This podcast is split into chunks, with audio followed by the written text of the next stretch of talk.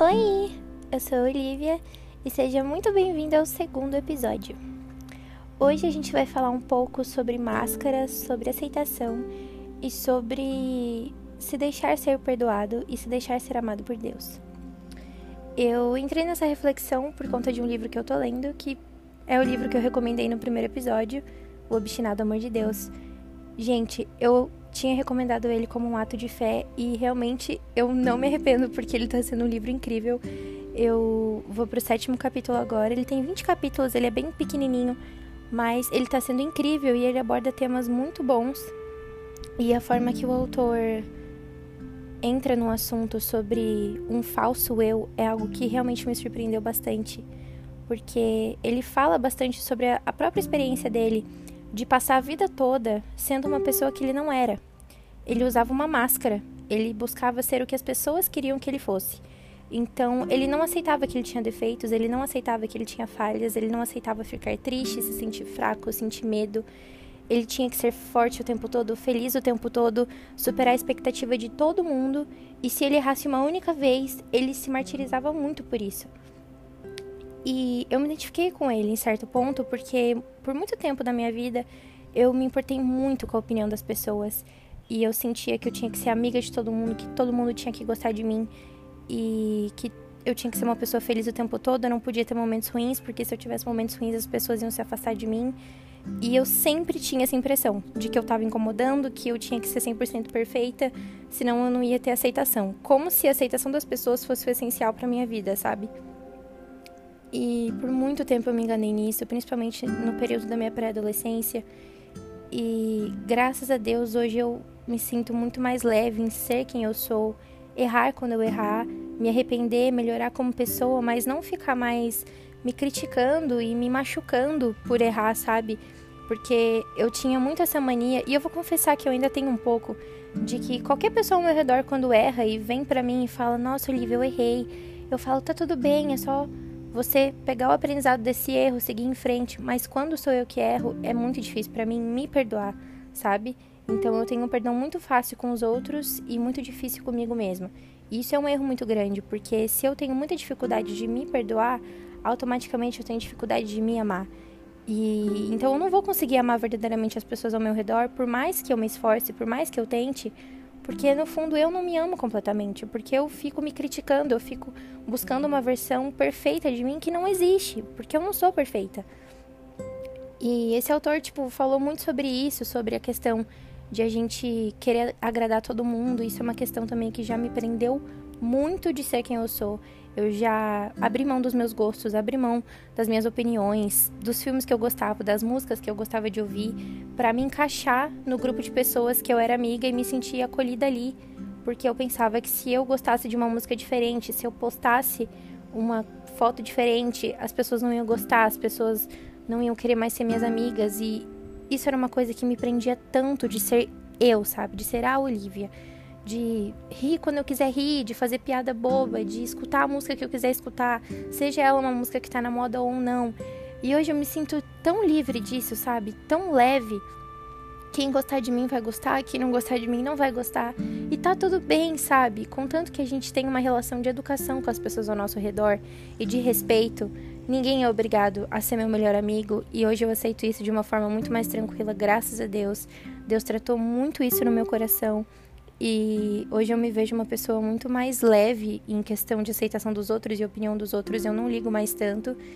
E isso é incrível, sério. Se você também se vê numa situação assim, onde você já se viu prisioneiro da opinião dos outros e hoje você é livre disso, você sabe do que eu tô falando, a leveza que é você poder rir, você poder ser quem você é, dançar quando você quiser, cantar o que você quiser. E é tudo assim, maravilhoso e eu sou muito grata a Deus por tudo isso, sabe? De poder me sentir eu mesma e me sentir livre para ser quem Ele quer que eu seja.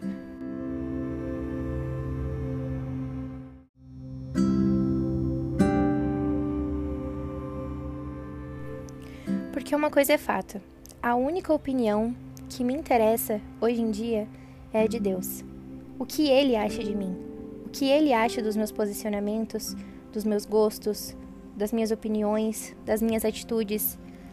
Eu só quero ser quem Deus me fez para ser. é a única opinião que me importa. É a única opinião que eu realmente tenho que considerar é a de Deus sobre a minha vida. Porque a opinião das pessoas pode me deixar para baixo, pode me deixar depressiva, pode me deixar chateada, magoada, machucada mesmo. Mas a opinião de Deus, ela me corrige para o bem, ela me corrige com amor, me faz crescer, amadurecer. E não que eu estou dizendo que as pessoas ao meu redor não podem ser usadas por Deus para isso, obviamente elas podem, mas eu também tenho que ter o conhecimento de que nem todas as opiniões vão ser opiniões mandadas por Deus. E é por isso que eu tenho que ter um relacionamento sólido com ele para saber identificar e diferenciar as opiniões ao meu redor que podem ou não ser benéficas para mim. Não que benéficas sejam opiniões que só me elogiem ou me falem o quão bem eu faço isso ou aquilo. Mas para mim, opiniões benéficas são opiniões construtivas, que mesmo que vão contra o que eu fiz ou o que eu falei, façam com que eu cresça e amadureça para ser uma pessoa melhor a cada dia. Então, é importante que a gente tenha um relacionamento firme e aberto com o Senhor, de intimidade mesmo, para a gente conseguir diferenciar essas coisas e ver quem realmente quer o nosso bem e quem só quer realmente nos magoar e colocar para baixo. Porque se tem uma coisa que eu aprendi, é que Deus só pode tratar uma área na minha vida quando eu deixar essa área aparecer para Ele. Enquanto eu ficar criando uma máscara, criando uma personalidade que não é minha, para querer agradar as outras pessoas, principalmente, eu nunca vou conseguir tratar dessas feridas dentro de mim, tratar os meus medos, tratar as minhas fraquezas e aceitar que eu tenho essas fraquezas. Não querer ser forte o tempo todo, não querer ser perfeito o tempo todo, mas aceitar que eu tenho falhas, que eu tenho medos, que eu tenho inseguranças e juntar elas, colocar para fora e falar: "Toma, Deus, cuida delas para mim. Eu te entrego, eu assumo que elas são minhas e eu entrego nas suas mãos para você cuidar delas para mim, porque eu não estou sabendo cuidar, mas eu sei que o Senhor pode. E eu confio em você e aqui te entrego. E é a partir daí que as nossas feridas são saradas, que as nossas enfermidades são curadas, que os nossos medos começam a ir embora, a nossa confiança no Senhor aumenta, a gente cria força que vem pelo Senhor e a gente começa a crescer e a mudança começa a ser de dentro para fora. E quando uma mudança é de dentro para fora, a gente percebe e as pessoas ao nosso redor percebem. Esses dias eu li um versículo que dizia assim: Antes de você querer lavar um copo pelo exterior, lave o interior porque assim que você lavar o interior, o exterior também será limpo. Então não adianta nada eu querer usar uma maquiagem bonita, uma roupa bonita, tirar fotos como todo mundo tira, postar frases que todo mundo posta, se o meu interior está totalmente machucado e o meu verdadeiro eu, que está doido para sair para fora, que está doido para ser quem eu tenho que ser para Deus, tá lá, escondido, reprimido, porque a minha vontade de agradar os outros é maior. Então, quando eu parar e falar, não, eu tenho que cuidar da minha parte interior primeiro, cuidar das minhas feridas, cuidar dos meus medos, das minhas inseguranças, das minhas fraquezas, entregar isso na mão do Senhor e trabalhar nisso junto com Ele, com um relacionamento de intimidade e confiança, tudo vai ser melhor. E o meu verdadeiro eu vai realmente se colocar para fora. Eu vou realmente começar a ser quem eu tenho que ser para Deus.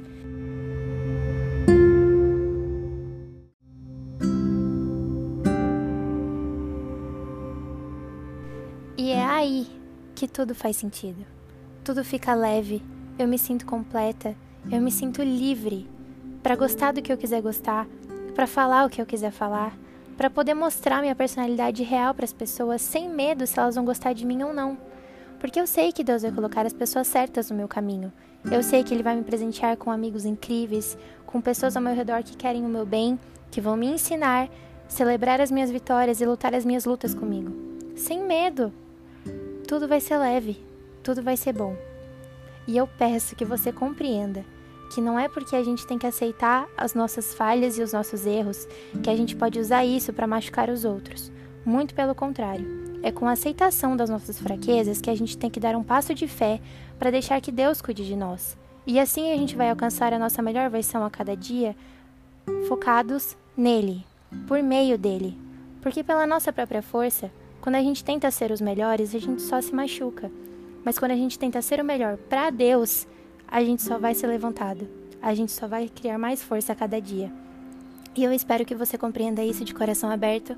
E se você se identificou de alguma forma, eu espero que você seja abençoado por tudo isso que eu pude trazer aqui, assim como eu também fui com todas essas informações e conhecimento que eu tenho recebido durante esses dias. Eu não sei que horas você está ouvindo isso. Está sendo gravado às 2 e 5 da tarde do dia 23 de março. E eu espero que você esteja tendo uma semana incrível, um dia incrível. E se ninguém te disse isso hoje, você é amado, você é querido e Deus ama muito você. Tenha um ótimo dia, tarde ou noite. E é isso. Até o próximo episódio.